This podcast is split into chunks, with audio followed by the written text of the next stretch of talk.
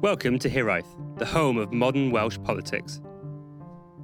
As we approach the Christmas period, we at Hiraeth meet as a triumvirate for the first time this term.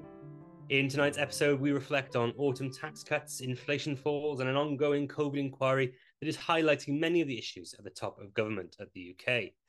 We also look back on recent developments in civic Wales, budget cuts, winter crises in the NHS, trouble in some of Wales's anchor institutions, including the Labour Party, and we also look forward to some fun stuff with Christmas just around the corner. Fun things like an impending general election. To talk through this, uh, I am joined as ever by Mr. Richard Martin. Hello, Rich. Hello, gentlemen. And Mr. Ceri Davies. Hello, Ceri. Evening, Matt. Evening, Rich. Wonderful. So that that intro was a bit more bleak before I cheered it up a little but That was Ceri's doing. Autumn been that bad, Rich? Uh, it, well, it's not been great. It's very difficult trying to find some good news on the the local, national, international front at the moment. Uh, it's pretty unrelenting.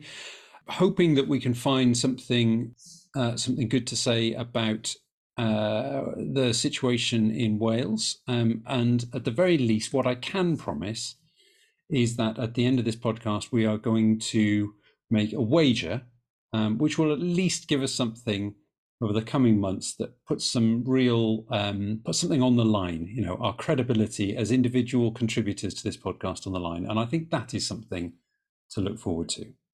I probably still owe you a, a crate of beer from the last bad bet i made uh, rich. Uh, ceri what is your good news story of this autumn or is it all bleak with you too uh, well as you said i wrote the initial introduction which you then completely re-scripted highlighting the bad stuff. And it's not. There is good stuff. It wasn't I, bad. It just didn't flow. There's lot. There's lots of interesting, good stuff around. I went through all the Welsh government's announcements over the last couple of months ahead of tonight, and it, there's lots of good stuff coming out there. There's housing developments. There's areas of training and education. Uh, things like that. There's investment going in. it, it is good. It, it's just you just get drawn into the negative and you know, I think we're going to talk about some of the things which I've worked on in the past. So we're looking at health stats, we're looking at the budget, the financial side of things, and it it is it is hard to see those glimmers of light in these kind of areas. That that exasperated groan, Rich. That really is really really inspiring. What about you, then, Matt? You know, you you you you rechanged the intro and what have, what have you put, which is the positive, or you you know, talk us through some of those negatives. There was an article I think in the last few weeks around the knives out for the FM. What was that about? So yeah, it, this uh, interesting article by Ruth Mosalski in the uh, Western Mail Wales Online talking about some of the purported frustrations that certain people within the Labour Party are having behind the scenes with with Mark Drakeford concerns that he is pushing forward an agenda because he feels obligated and duty bound to do so rather than it being uh, necessarily something that's particularly popular, something we all should theoretically like the sound of, right? People doing what they think is right, no matter the political consequences. But Mark Drakeford won't ever have to stand for election again. And there's a number of political actors who are probably well, we'll get back to this in the bet, uh, probably about six months or so away from having to stand for election. So I'm sure there are a number of people standing for Westminster seats in the next couple of months who are not particularly happy with things like 20 miles an hour, or as, as I'm sure you'll get into, Ceri, the current state of the Welsh NHS. So it's kind of inevitable that maybe some people are trying to push him out. But you've seen lots of the MSs say they don't recognise those comments. So not to cast aspersions on where I think they've come from, but it would not surprise me if they were coming from those uh, looking towards a Westminster election. But it's it's it's a really interesting piece because there are I think aspects of it that are fairly illuminating. I mean, some people have said to me that this seems like people trying to force an early leadership election. Um, I don't know that's necessarily the case, and I don't also think that necessarily much pushing will be required. I think we're not too far away from Mark Drakeford stepping down now, probably within the next three or four months. I think that's probably fairly likely. Um, it's also, I think, worth noting that we've been having these conversations a long time because Mark has said for a long time he's not going to stick around forever. Now, when he was at the peak of his popularity, everybody basically said that the reason Welsh Labour won 30 out of 60 seats in the last Senedd elections is all because of the popularity of Mark Drakeford. Recent polling shows that show it that's that's changing drastically. One of the latest Welsh-based polls showed that he's actually behind Andrew RT-Davies and who people would pick to be first minister. So a lot of people I know in sort of transport house circles in the Welsh Labour group were pushing Mark to stay to fight the next Senedd election, or at the very least be the leader of the Welsh campaign during the general election. Um, I'm not getting that vibe anymore. I think people have uh, seen that his popularity is on the wane if that's the case, Mark, there was part of that article which associated that Mark is trying to take forward these quote unquote unpopular policies such as 20 mile an hour uh, and an increase uh, amount of Welsh politicians so they don't impact the next person. But it's how many battles you're willing to have on the way um, that will really stand the test of time. Well, will really tell when he's going to have to go, I think. And but I don't think it, it's the case of requiring much pushing, Harry. I think we're firmly on that trajectory as it is. Uh, I'd like to again just kind of just praise Ruth uh, Mosalski for another really interesting behind the scenes um, uh, article about the internal debate within the Labour Party in Wales. She did this again uh, just before the last Labour conference, I think it was, that time about Senedd reform. I mean, thankfully that subject is buried and behind us now, isn't it? There's no more debates than that. But, I, you know, uh, for all the criticism, and Wales Online does get criticism from, you know, on a pretty regular basis, I think that uh, people like Ruth are doing a great job, should be credited. Um, I think this article, I would sum this article up as uh, some Labour potential MPs and others um, trying to stop Mark making their job of being elected harder. I mean, that's pretty much what they're saying is that they just want Labour, Welsh Labour to go back to not doing anything that makes any news ever so that they can just carry on on their campaigns. I think it's a shame. We were talking about this just as we were recording because, if, depending on your point of view, if you think that the care leavers UBI pilot um, was a good thing and was good policy, uh, helping some of the most vulnerable in society. If you think that is a good thing, um, you would praise Mark Drakeford for it, but unfortunately, because of the nature of the discourse uh, in across the United Kingdom, and it's since being weaponised by the Conservative Party in the UK, you know, Anglo UK press, um, that is considered a weakness now uh, in the Labour Party campaign. And similarly, with the now infamous 20 mile per hour, people who you know, champion road safety would think that that's been a really good move and would be really positive about it. Um, but again, it's been weaponized by political opponents and various campaign groups, um, as well as being objected to quite fairly by, by a swathe of the population. But again, you know, unfortunately, if you actually want to make change, you ha- you end up making political opponents, um, and um, for you know, arguably for many years, Welsh Labour has avoided that by not really making that much change. Um, and Mark Drakeford has gone a slightly different route, and there are people who would quite like him to stop doing that. And we wait to see what will happen with the next First Minister of Wales. And I suspect that the um, the kind of person that many people in the Labour Party would like would be somebody who will do exactly what the future, very likely Starmer government would like them to do, um, and minimise difference. We wait and we'll wait and see.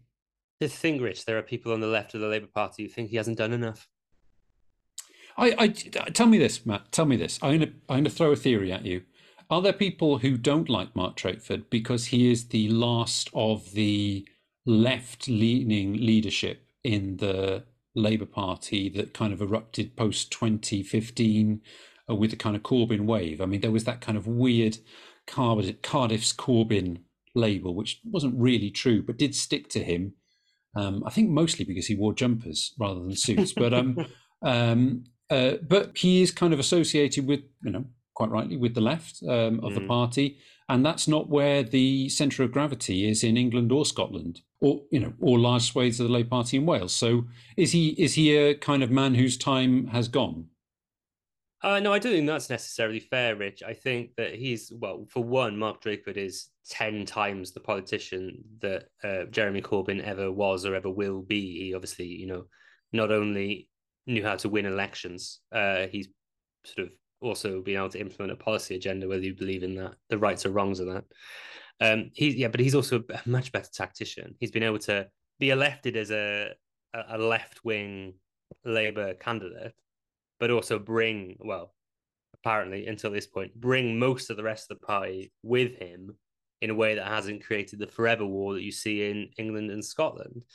I certainly think there are parts of the, the right of the Labour Party to the extent it exists in Wales. I think that's neither here nor there. I've always said that in Wales, even our Blairites are pretty left wing. Um, but the old Labour right, yeah, they probably don't rate him in the same way that the sort of left and soft left and centre of the party do because they always tend to focus on what are classified as in a redu- sort of reductionist way bread and butter issues that uh, we should focus on the NHS, schools, roads, that kind of stuff, rather than the sort of bread and roses approach to politics that Mark Drakeford has taken in his time as leader of Wales. I'm of that mind. I, am not interested in the individuals. I don't think you can compare uh, election success in Wales and election success in the UK. It's chalk and cheese, and those who make those comparisons, it's just crazy how you can even go down that route. But isn't that what it's about, though? We're talking about individuals, and then what you just ended that piece with on that, it's about education, health, your transport, your economy. It's it's those bits which we as a triumvirate invariably have different opinions on and what we're interested in in the pod. But that's what we wanted to. That's what we need to be delivering on, and the the kind of behavioural change and making uh, society better policies, which Welsh government are pursuing currently, often to uh, the much of the public's chagrin, like 20 miles per hour those would be a lot more accepted if the kind of bread and butter policies which devolution has delivered around education, health, the economy, transport, they were running smoothly.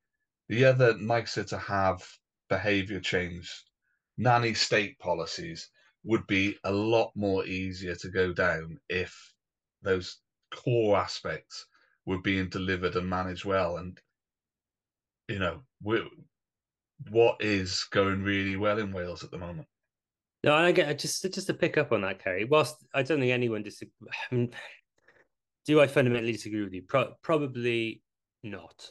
Do, do I do I think that everyone would be happier with stuff coming out of the Welsh government if everything else they ran was doing well? Pro- yeah, probably not. I can't disagree with you there.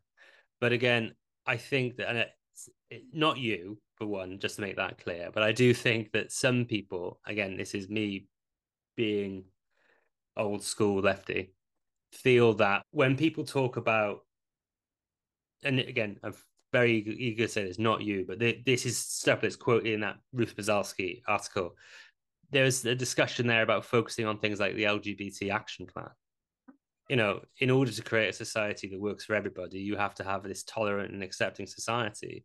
People talking about why are the Welsh government getting obsessed with uh, being a nation of sanctuary when it's not even necessarily a devolved issue in many parts. But it's I I am never going to be a person who opposes the Welsh Labour government doing things like that. But you're you're right to an extent they have to get the, those other bread and butter issues right without sounding like a massive Welsh Labour apologist. It's very difficult to do those things when you're really limited financially, whereas making Wales a slightly more tolerant place is sort of good, welcoming, universalist policy that you can do for quite cheap.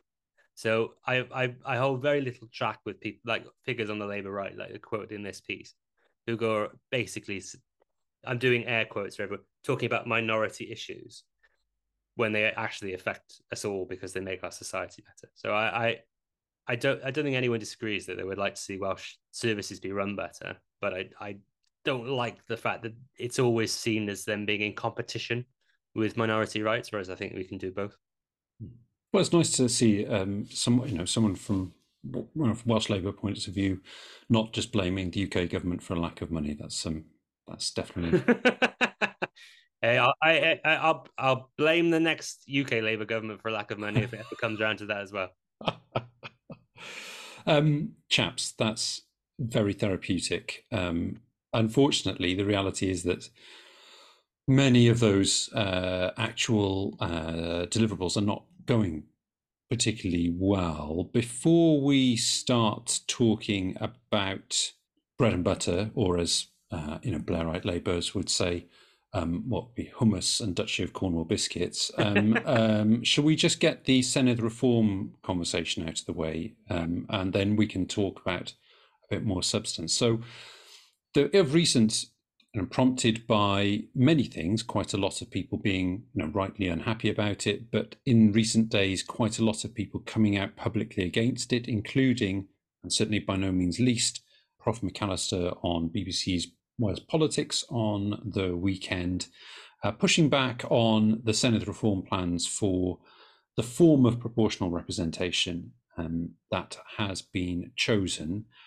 which is the closed PR list system, which essentially allows the parties to choose all of the candidates, and then the public would just be able to choose which party. They wouldn't have any control of the candidate. There are some that would hope that this campaigning would change that proposed system. Uh, Matthew, I know we covered this in our little pre recording chat. Would you like to explain why those people are probably likely to be disappointed? uh, I do think that this bill is a fait accompli now. I think this legislation will pass. And why? Thank you, Richard. I was getting there. I was taking a breath. Sure. Um, why do I think it will pass? Because, well, one, it seems simple, but Labour implied have the votes to get it through. Now you could say, "Oh, what if there there's discontent amongst members for this legislation? Maybe they'll vote against it." I mean, there's been discontent uh, amongst members of the Senedd before, and they still voted for legislation. I think what you'll very likely see as well is that um, a bit of in a bit of party management. It would not shock me if all the parties grandfather their candidates in for, le- for very least the next Senedd, the next Senedd election, guaranteeing them a seat and if that were to be the case, I think you'd find that those who are vocal opponents or even sort of quiet opponents of the legislation would sort of be less vocal.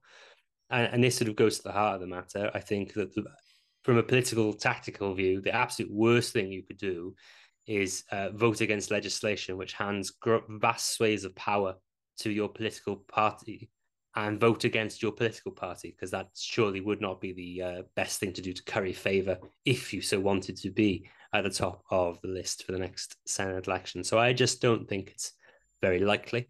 I, from all the conversations, everybody I think involved in this in any way, shape, or form has had, no one is particularly happy with the legislation. Nobody likes the choice of electoral system.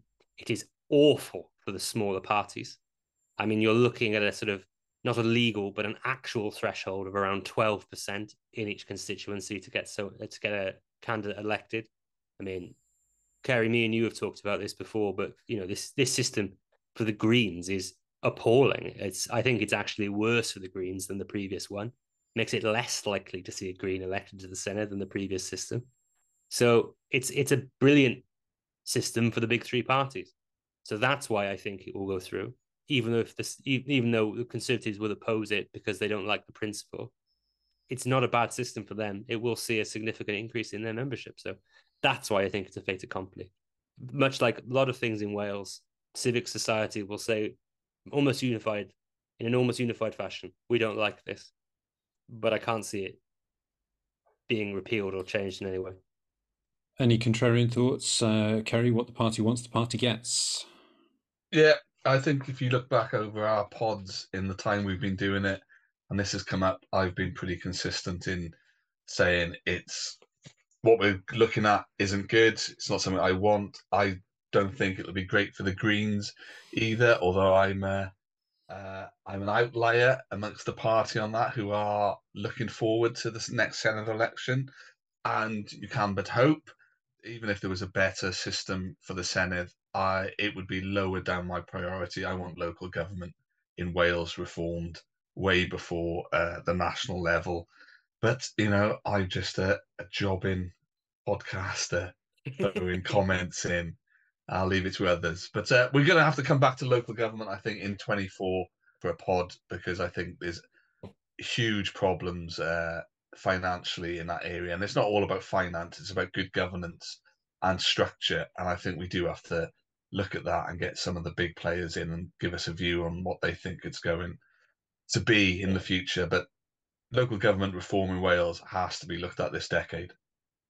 Hard agree there, Ceri. I, I, I, it seems to be one of the, you know, as it is with us as well, this crazy fascination we have about the size and shape of local government in Wales. But you see, I've seen for the first time ever, possibly actually, usually under tweets of yours, Ceri, where we talk, you know, I, where we talk about we need to have fewer uh, local councils in Wales. And I'm seeing more and more people say that we actually need more local authorities. And that absolutely blows my mind. I can't, you know, if you think um, more politicians in the Senedd is unpopular, wait till you see what the political reaction in the public would be to having even more councils. Uh, well, I don't think that was on my social media because I haven't seen any of that. I had one chat with some chap from Brazil, but he wasn't advocating the Brazilian model by any means. No, it, it, it's pretty much universal in those I engage with that there's a desire for a rationalisation of local government. It's just how we do it and how we get those turkeys to vote for Christmas is the is the adage I think which is often used. Uh, very apt this time of year, Karen. And and the answer is of course just get a butcher in.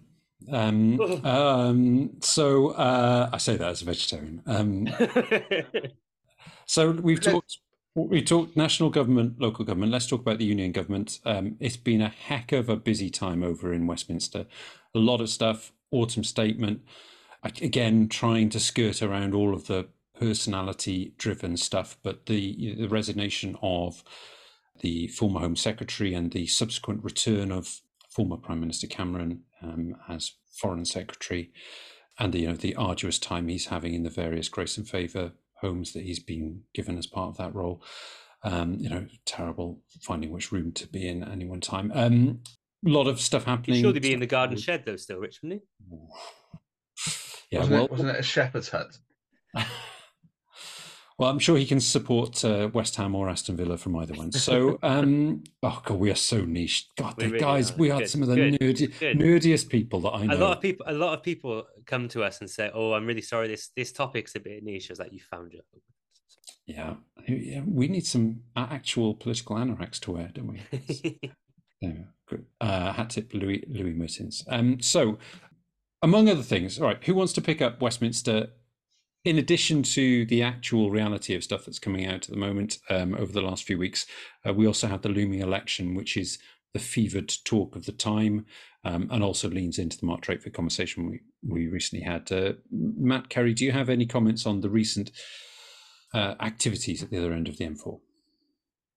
What to say? it's a it's a bun fight, isn't it? I, I just think uh, if you've been following the the COVID inquiry, which they've got up there, including any kind of Welsh business in that.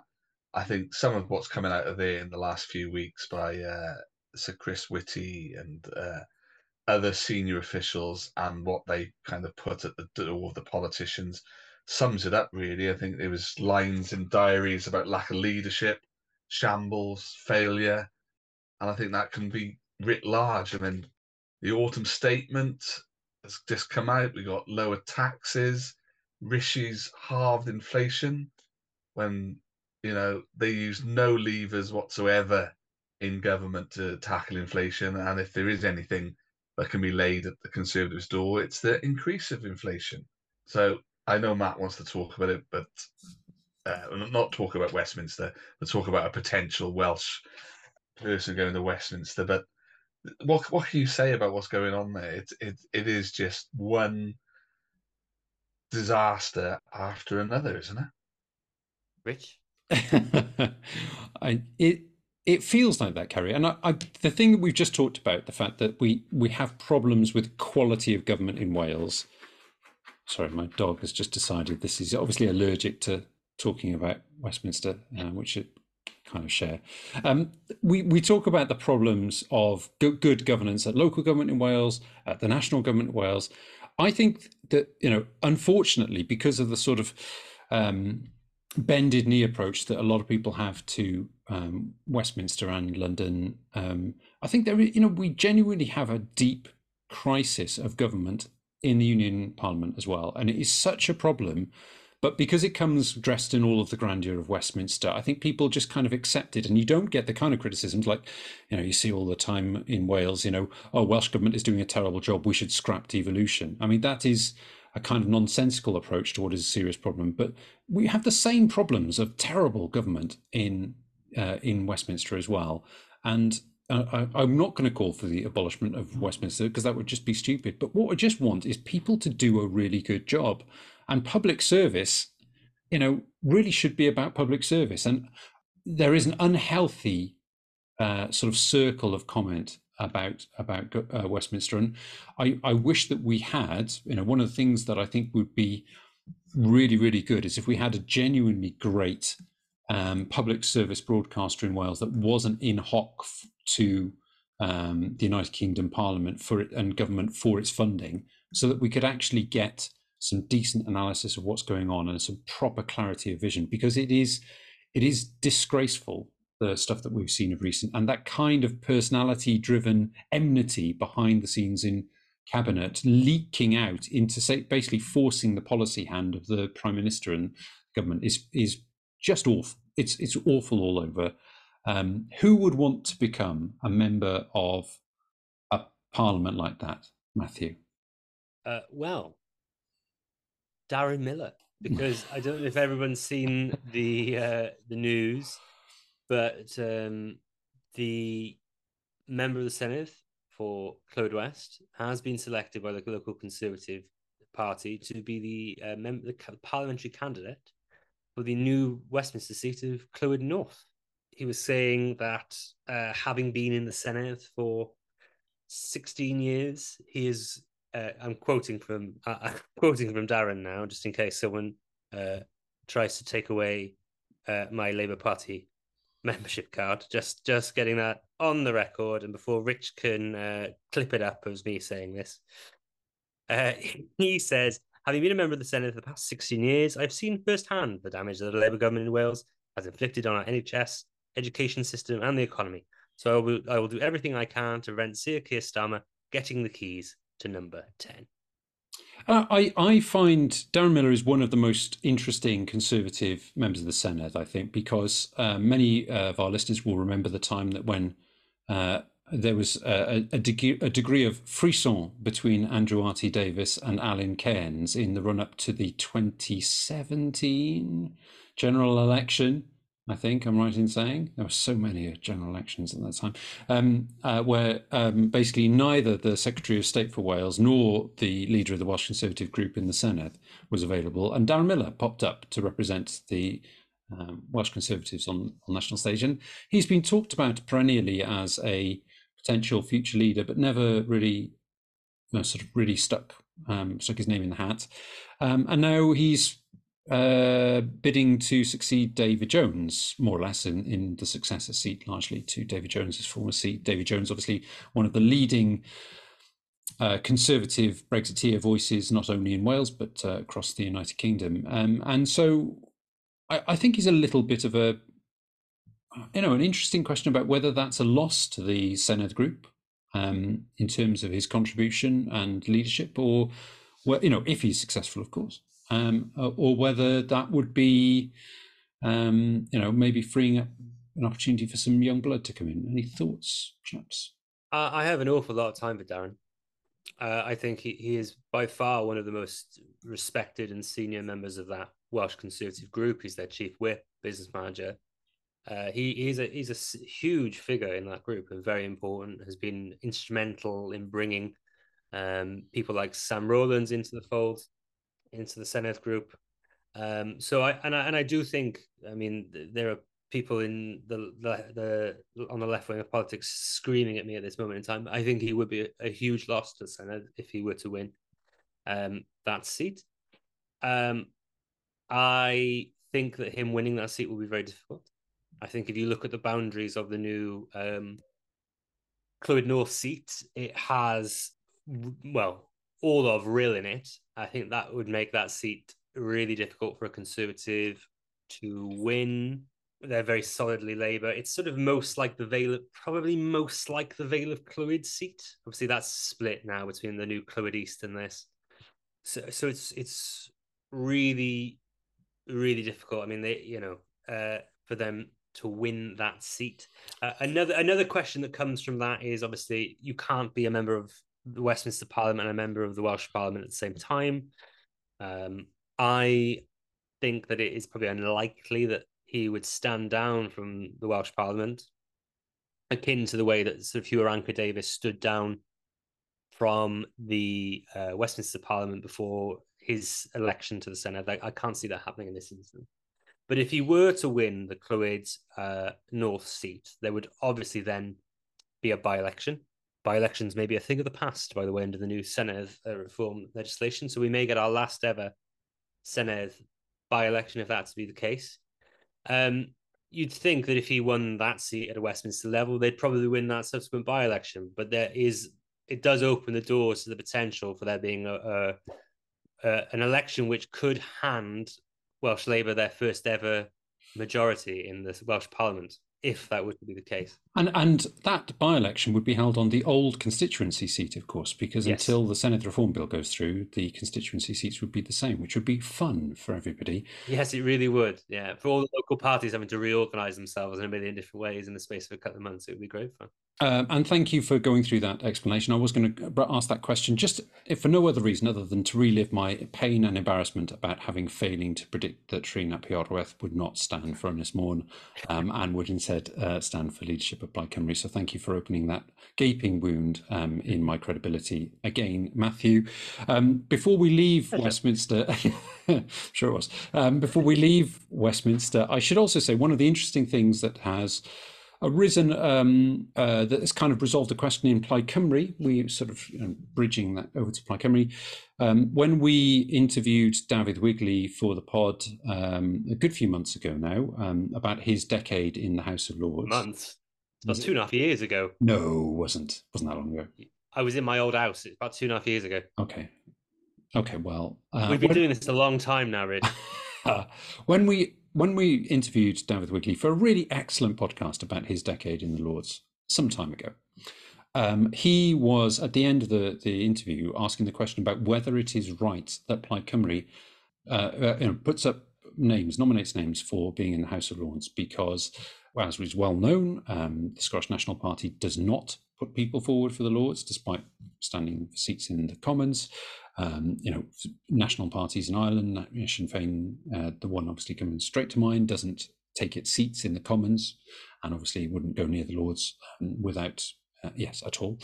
But Plaid Cymru has decided that it will seek to replace Dafydd Wigley in the Lords, and we're already seeing names being thrown into the hats, including such long-standing voices as former guest of the pod, Elfyn Llwyd, who uh, is one of the sort of long-standing grandees. I think we can probably call Elfyn a grandee without offending him um, these days, can we? Um, uh, uh, in Plaid Cymru, um, coming from a legal background, he would be sort of suited to that kind of legal um, housemaid uh, role, that uh, legislative housemaid role that the Lords is um, supposed to function as.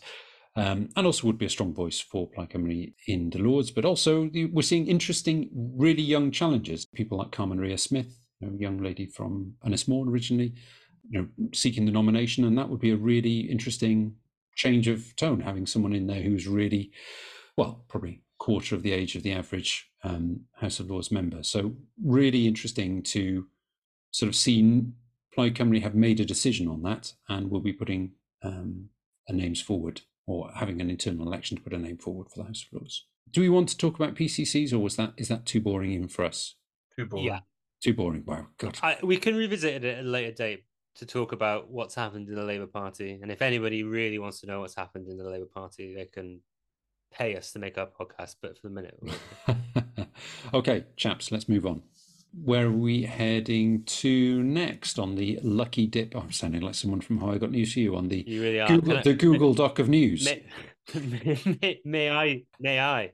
So I don't know about you chaps, but this week has felt a darn sight colder. And don't worry, we're not going to start talking about the weather, but it does start making me think about the looming winter crisis in the NHS. Ceri, you've you know you're our resident health boffin. How's it looking?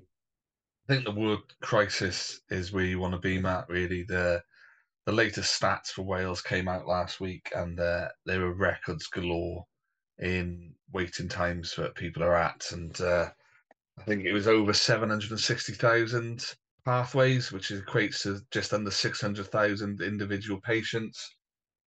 And that's the month of September. So as we head into winter, we're not looking in a, a good place. It's uh, it's one of those ones where if you're on a waiting list or you're going down that route, you may well have a significant wait ahead. I think the two-year waits are still going down, but we've still got a number, several thousand in that area. Um, but I did start the show being a bit negative, but it, as I mentioned, some of the announcements which are in Welsh Government news just doesn't get picked up. And I was going through them, and there are some good stuff in health. There's the North Wales Medical Training School is up and running and taking in trainees based in Bangor, which is a great thing to help that particular region and the ongoing issues with Betsi. There's a new orthopedic hub planned for Llandudno, and it's some of these things, you know, orthopedics are what's really driving the waiting list. So if we can get something, and I've worked on campaigns on what, but on surgical hubs, and I think those will make a massive difference once they're up running, fully staffed, and doing what we call high volume, low complexity operations, like a like a factory setting. It, it will make a difference to those, but these things take time, as everything does in health. It takes time to get the facilities ready, and to recruit or train the staff you need for them. So, you know, try to be a little bit of upbeat there at the end, but you know, the underlying facts are still pretty poor. Thank you for that cheery summary, Ceri. Do we want to tackle something else equally as fun? Um,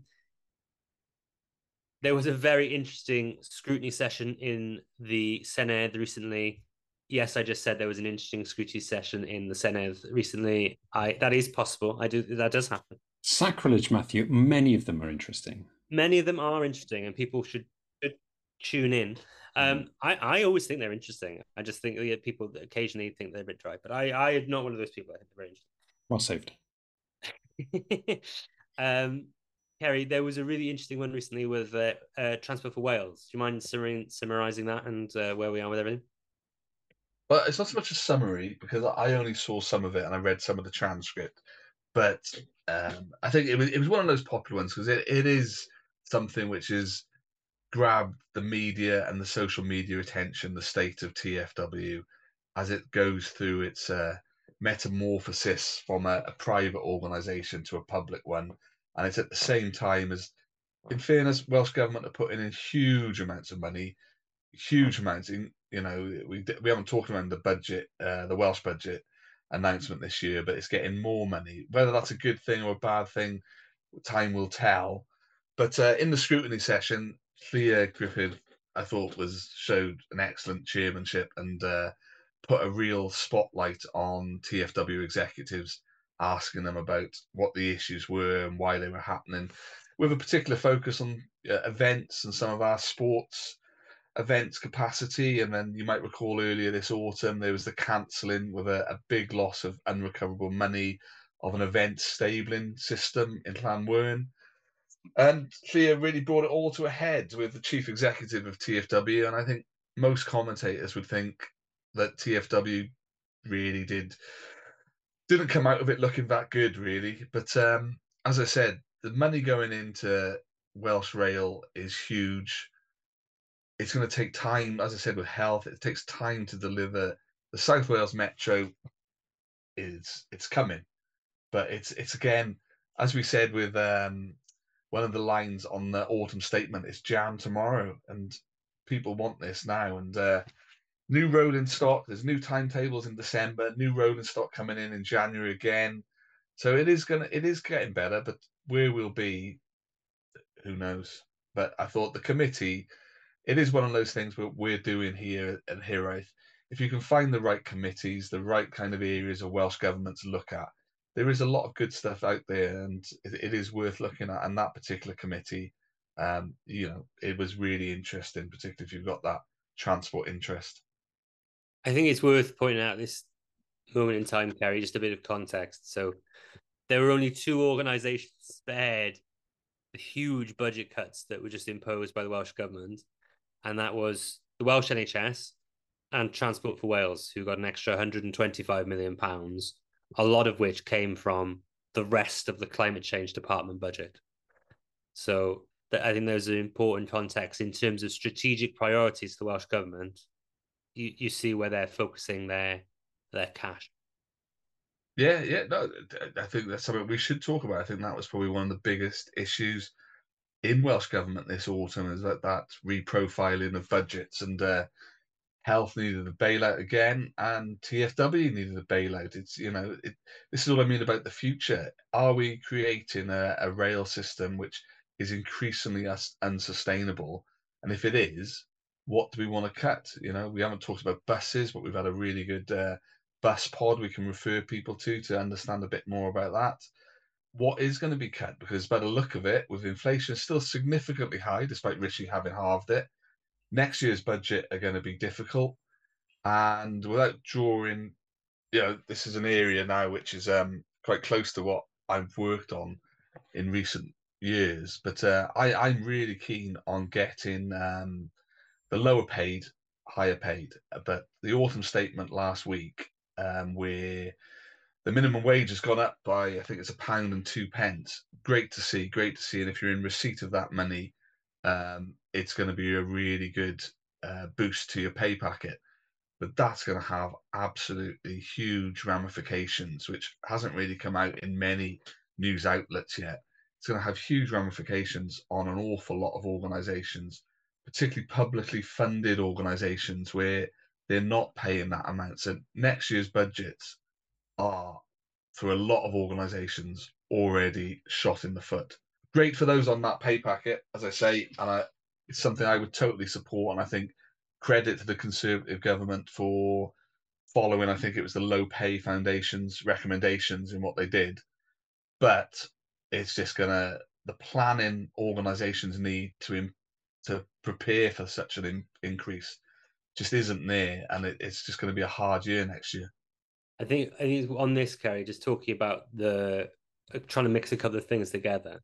I, I don't know if anyone saw the Welsh government's reaction to the autumn statement, but obviously they, uh, surprise, surprise, they weren't uh, overly favourable towards it. But I think just the key stat I picked out from it was that uh, in terms of revenue funding, uh, the autumn statement will mean that the Welsh government is 0. Point, I think it's 0.1% reduction in revenue. Doesn't sound like a lot, but you know when we're talking government money, that's that's a big chunk of change. Um, it's also seeing a six percent reduction in their capital allowance. So overall, it's about a one percent drop in funding for the Welsh government, which yeah, which again doesn't sound like a lot, but when you think about just how much the Welsh government's having to drag out of all these other departments, it's it's only going to make things worse, especially as Ceri, as, as Ceri has rightfully said, inflation has halved, but that does not mean inflation has gone down to zero. We're still experiencing very high levels of inflation. So things are still getting more expensive and will proceed to get more expensive, even when public budgets are being strained. I also would like to have a little bit of uh, um, a comment. Stern talking to people who like the way that things are done in Westminster and want the Senedd to be more like Westminster. Because while I think most people would be on the side of a hike in minimum rate wage, including my dog, sorry about that. Um, uh, the the reality is that the whole point of these kind of budgetary moments, what do they call? What do they call them? What did they call them when uh, fiscal events? Fiscal events budgetary moments, budgetary movements in the night. No, we've um, got to call them budgetary moments from now on. I think. but, Get one of but, those big fancy Westminster uh, uh, petitions. The UK government should rename fiscal events to budgetary moments. Budgetary moments. Well, I mean, there are increasingly they are increasingly more um, fleeting, aren't they? Um, so moments might be more important, uh, more appropriate. Um, but the whole point of doing all of this stuff um, as some kind of showmanship, pulling out these things from the hat on a single day without having done the hard work of consultation, exploration with industry. So you can you can say as chancellor, "Hey, I'm going to raise the minimum wage," but you haven't done any of the consultation to prepare hospitality, you know, third sector, various other organisations for the fact that this might be coming down the road. And this is one of the things that really grates me about Westminster is that the idea is that things can just be sort of spouted off and people think, oh, wow, that must just be how it is. But the reality is that it's actually not good government to do that. It's, it's all about showmanship, electioneering, everything else. I just want a good government that does a good job. And we're not getting that at Westminster. I'm grumpy about it. I just hate hate it. The idea that you know these things are like rabbit out of hat. Hey, I'm going to introduce this policy without having forewarned it, just for the headlines. I mean, it's, it's terrible. It's just terrible, bad bad government. Don't like it. Do better. Be better. Have a have a better budgetary moment next time round.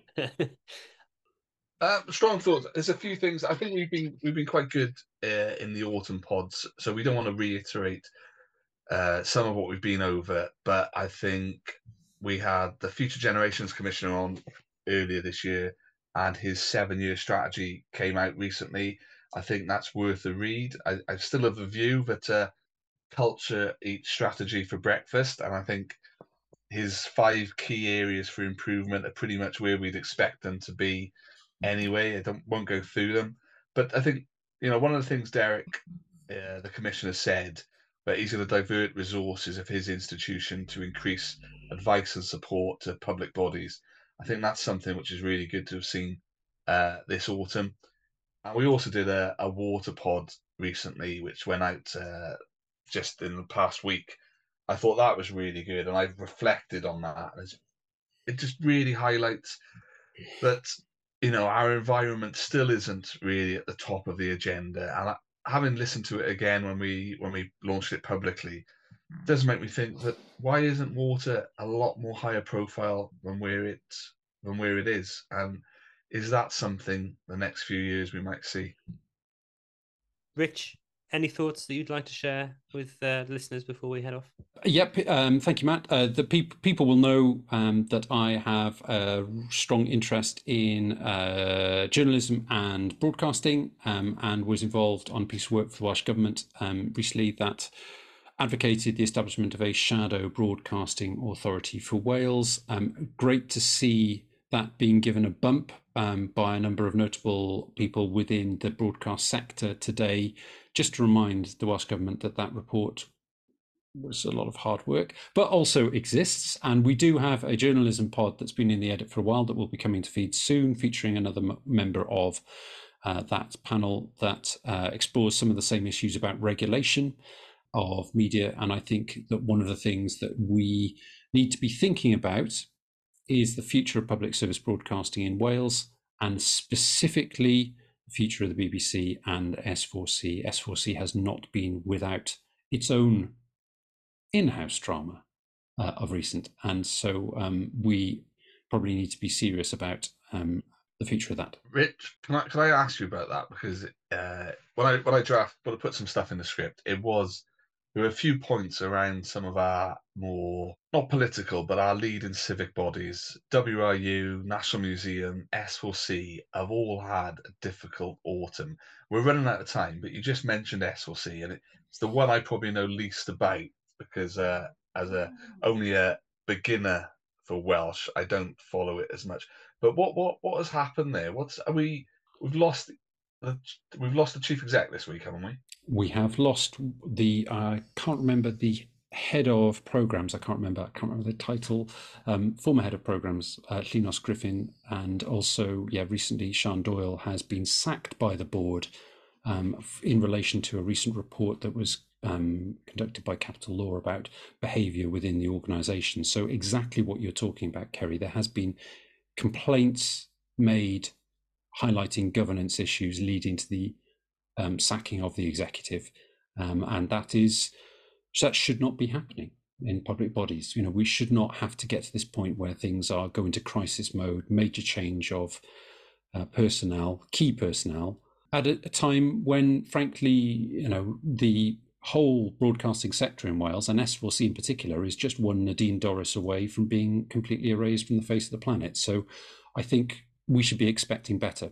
Um, and I, am not privy to the internal, I don't work for S4C, I'm not on the inside of the organization, but we should be, as a society, paying a lot more attention to how these things are run and expecting more transparency and better delivery, frankly, at the end of the day. And S4C has been, in terms of programming, has been on a bit of a roll recently. And, you know, it's now committed to regular film output, albeit in very modest capacity as well. And you look at the history of that recently, that's also been on a roll. We should be very positive about S4C from a programming point of view, but there are wider issues at work uh, just just on that point about we we should want better, and we're not going to get a chance to to get to it in this particular episode. But I'd encourage people to look at some of the bodies we've got in Wales that are pushing for better. Audit Wales have got some really good documents out at the moment on their investigations and publications, and the one around the National Museum, which I think everyone in Wales would want to be run at the very top of its game, is well worth a read. And uh, you know, there's nothing wrong with asking for better. Well, thank you very much, gentlemen. Before we go, I think it is uh, right to let everybody know that we have engaged in a wager. We have indeed, absolutely. Am I in on this wager? Yes, you're in. Yes, you were the one who set the quantum of said bet. You're a wager boffin, among other things. Yes, indeed. um, so we have been trailing this a little bit throughout the episode, but essentially, this is a question of when the next general election will be. I think that that election will be in either May or June of next year. Ceri, when did you think it would be? I've got it in uh, next autumn, so I, am looking around that October time. And Rich, you have everything in between. No, I don't. I have, Jan- you have? January 2025. You so you think they're going full time? Yeah, absolutely. Full term. And the logic simply being that there's literally nothing that they can do to change around the prevailing wind beyond, you know, uh, um, they say ex machina. Um, you know, it, it is that is literally the only thing. Force majeure, act of God, whatever. there, there is literally nothing that the Conservative Party can do to change the direction of political momentum at the moment, and so they're just going to push it as long as possible uh, in the hope that something comes up. Can I say why I disagree? Yeah, of course. I always invite happy for people to be wrong on the podcast at any time. So the, the, just before you come, the rumor mill is stronger for May. Since, since you kind of suggested it, I've heard it from several other places as well. But um, go on, why why is Rich wrong? I'd like to hear that as well. So rumor mill. Let's talk about the rumor mill. Let's talk about that feeling that it's going to be May. So a couple of reasons. So the Conservatives have uh, will in January move their um, elections chief uh, in, in, into uh, number ten. Prep for an elect with, with the idea that they should be ready for an election in May. They still say they're aiming for November, but with the aim of being ready for May. They're picking candidates at a rapid pace. Those whom I'm speaking to in the Welsh Labour Party are getting very strong feeling it's going to be in May. I think the autumn statement was a good indication that it's likely to be soon as well because the national insurance cut is taking uh, effect from January, giving people uh, four, four or five months or so to to feel the benefit of that in their pocket, but also with the idea that a budgetary moment or a fiscal event in the spring, the budget, will allow them the headroom to say uh, there's going to be a tax cut if you vote for us. But also because, and I don't like ending episodes on like big looming bombshells, but there is the general feeling that the global economy is going to have a, a, a rather sad budgetary moment in the summer. So, whilst you're not wrong, Rich, I think the die is cast one way over the other. There's a question of degree. And I think that while the Conservatives are likely to lose the next election, I think if they wait till after the summer, they would lose it by significantly more and be in a much worse position to rebuild for the next general election than they would be if they went in May. So that is why I think it will be May, June time this year. Why do you think it's going to be awesome, Ceri? Um, because I think, like you, they want to stretch it out for as long as they can. I think the appeal of a January winter election in the dark isn't that appealing to anyone. So a kind of autumny, late September, early October period would be great. A lot of what Matt just said in terms of what Jeremy Hunt announced in this year's autumn statement, it'll it'll have longer to bed in. You've also got that uh, increase in the minimum wage that I mentioned. That'll be in people's pockets all over the summer. You know, gamble on a nice, warm, hot summer. We can keep full employment or as near as full employment as we've got, people have got jobs. Inflation comes down. Maybe the Bank of England will take a a point or a quarter point off interest in the summer because I, I, don't know where Matt's. Um, you know, we have to get Danny Blanchflower on to talk around the future of the global economy. Well, and while it's looking to slow, it's not huge. Well, certainly from the IMF, it's not huge slowdown in the global economy next summer. And I just think, well, you know, I, I can't see anything but a Labour victory, and I think the country needs a change if nothing else, even if it's just a blue rosette to uh, a red rosette. A change is going to be welcome. But it's just the scale of that defeat. And I think the Conservatives will keep it going until they can keep that and keep as many people in office as possible, you know. It's nice to hear Ceri saying things can only get better in such a enthusiastic way. I, I, I kind of like what was his other one? education, education, education. That that's going to be my. I'm pushing that for the Greens to to re, revamp that one. Thanks, Gary.